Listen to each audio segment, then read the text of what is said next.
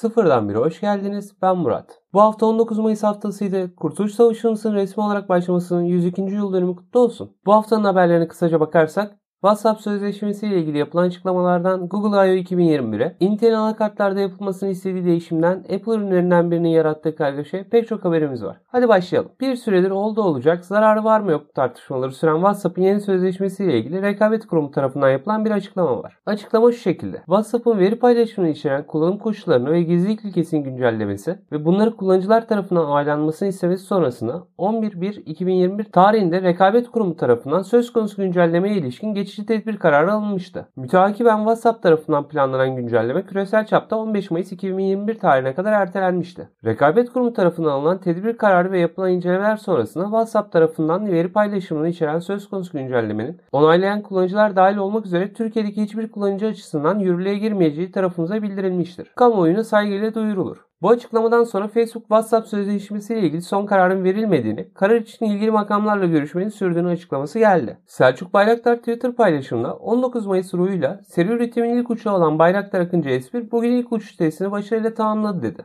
Aynı haber Bayraktar Savunma'nın Twitter hesabından seri üretimin ilk uçağı alan Bayraktar Akıncı S1 gökyüzüyle buluştu. Akıncı S1 milli mücadelenin başladığı 19 Mayıs 1919'un 102. yıl dönümünde ilk uçuş testini başarıyla gerçekleştirdi şeklinde duyuruldu. Bloomberg'in haberine göre yeni gelecek MacBook Pro'nun 40 çekirdekli işlemciye sahip olacağı söyleniyor. Tahmin olarak 2022'nin ilk çeyreğinde satışa çıkması bekleniyor. Açıkçası ne kadar güçlü olacaklarını merak etmiyor değilim. Bir başka Apple haberi ise birazcık ironik olmuş. Apple Music Lossless Quality Audio olarak geçen yüksek kalite ses hizmetini sunmaya başladı. İronik olan kısmı ise AirPod Max bu sistemi desteklemiyor. Desteklememe sebebi AirPod Max bağlantı için Bluetooth ya da Lightning kablolarını kullanabiliyor. Ve ikisi de yapı olarak bu teknolojiyi desteklemeyen sistemler. Şu anda AirPod Max sahibi pek çok kişi Apple'a bu konuyla ilgili söyleniyormuş. Google I.O. 2021 geçtiğimiz hafta yapıldı. Sunumdan öne çıkan birkaç konu başlığı var sırada. İlk olarak Google ve Samsung virüsü canlandırmak için birlikte çalışacaklarını duyurdular. Bu birliktelik ne kadar iyi sonuç verir açıkçası kesin konuşmak zor. Virus Google'ın gelebilir teknoloji üzerinde kullanılan işletim sistemi. En bilinen gelebilir teknoloji ürünleri saatler olsa da gözlükler yeni bir denemeye girer mi Merak ediyorum açıkçası. Google'ın tanıttığı bir başka teknoloji Project Starline. Bu teknoloji görüntülü arama teknolojisinin bol bol steroid almış hali. Sebebi ise yüksek çözünürlüklü 3 boyutlu video aramaları üzerine kurulu olması. Oldukça ilginç bir sistem. Tabi son kullanıcıya ulaşır mı? Oldukça büyük bir soru. Android 12'nin tanıtımı da sunumun parçalarındandı. Android 12 ile ilgili Google'ın ön plana çıkarttığı özellik ise tamamen kişiselleştirmeye dayalı. Kaynama çubuklarının kalınlığından arka plan resimlerinin renklerine uygun temel renklerin otomatik olarak üretilmesine oldukça ilginç bir kişiselleştirme listesi üretilmiş. Bunun dışında daha az enerji harcaması gibi standart geliştirmeler de listede. Intel'in 12. jenerasyon Alder Lake işlemcileri için üretecek anakartlarda RTX 12 VO standartının kullanılması için üreticileri zorladığı söyleniyor. Bu standart anakartlara 12 voltluk 10 pinli elektrik bağlantısı ile enerji verilmesi ve anakartların gerekli voltaj değişikliklerini yapmasını gerektiriyor. Buradaki önemli nokta güç ünitesinden çıkan pek çok kablo yerine sadece bu kablo olacak. Güzel bir değişiklik mi?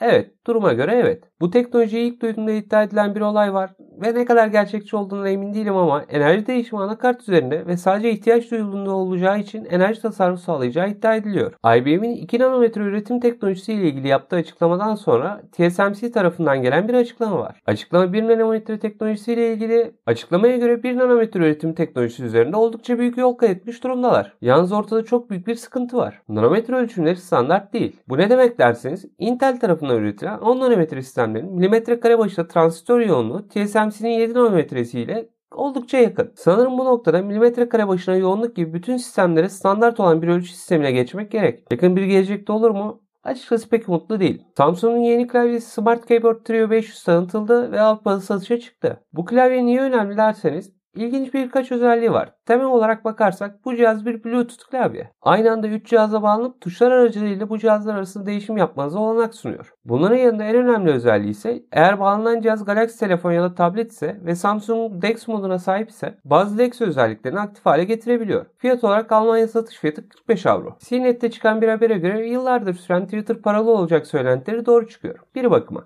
Nasıl derseniz ücretsiz kısmı devam ediyor. Ama bazı özellikler paralı hale gelecek deniyor. Yapılan habere göre 3 dolarlık pakette var olan özellikler listesinde tweetleri koleksiyonlara toplama özelliği olacakmış. Bir bakıma daha sonra yeniden görmek için kaydetme özelliği ve paylaşmadan önce kaydedilmiş tweet'i silme özelliği var? Twitter'ın bu kararının birden çok seviyesi olan bir sistem olduğu ve suları test etmek için bu seviyeden bahsettiği söylentileri de dolaşmaya başladı. Hızlı haberlere geçecek olursak BTC Türk'ün eklenmesiyle ilgili şirket tarafından yapılan açıklamaya göre hacklenme olayı 2018 yılında gerçekleşmiş ve Temmuz 2018'den sonra kayıt olanları etkilemiyormuş. AT&T'nin yeni bir yayın servisi oluşturmaya başladı ve bu servisin içinde Discovery, Warner Brothers ve HBO'nun yayınları olacağı söyleniyor. Elon Musk'ın attığı bir tweet kripto para piyasasını yine karıştırdı. Tweet'e göre Tesla Bitcoin ile araç satışı yapmayacakmış. Binance hakkında geçen hafta konuşmuştum. Amerika Birleşik Devletleri Adalet Bakanlığı firma hakkında kara para aklama ve vergi kaçakçılığından soruşturma açmış durumda. Starlink ve Google bir nevi anlaşmaya gitmiş gibi Sevi ise Google'un veri merkezlerine SpaceX'in yerel istasyonu kurulmaya başlamış. Colonial Pipeline tarafından yapılan açıklamaya göre hackerların istediği meblağ ödenmiş ve geçtiğimiz hafta içerisinde İrlanda sağlık sisteminin de bir ransomware saldırısına uğradığı açıklandı. Sony Days of Play indirimleri 26 Mayıs 9 Haziran arasında olacağı duyuruldu. Çin Tianwen-1 tarafından çekilen Mars resimlerini yayınladı. ByteDance CEO'su Zhang Yiming görevini kısa bir süre içerisinde Liang Ruba'ya devredeceğini duyurdu. Amazon'un MGM'i 9 milyar dolara satın almaya çalıştığına dair söylentiler var. Harbinos oyunlar tarafından bilgisayarda çalışan bir Android emülatörü olarak görülüyormuş. Bu hata mı yoksa bilinerek böyle hazırlandı emin değilim. Son hızlı haber eğlenceli olsun dedim.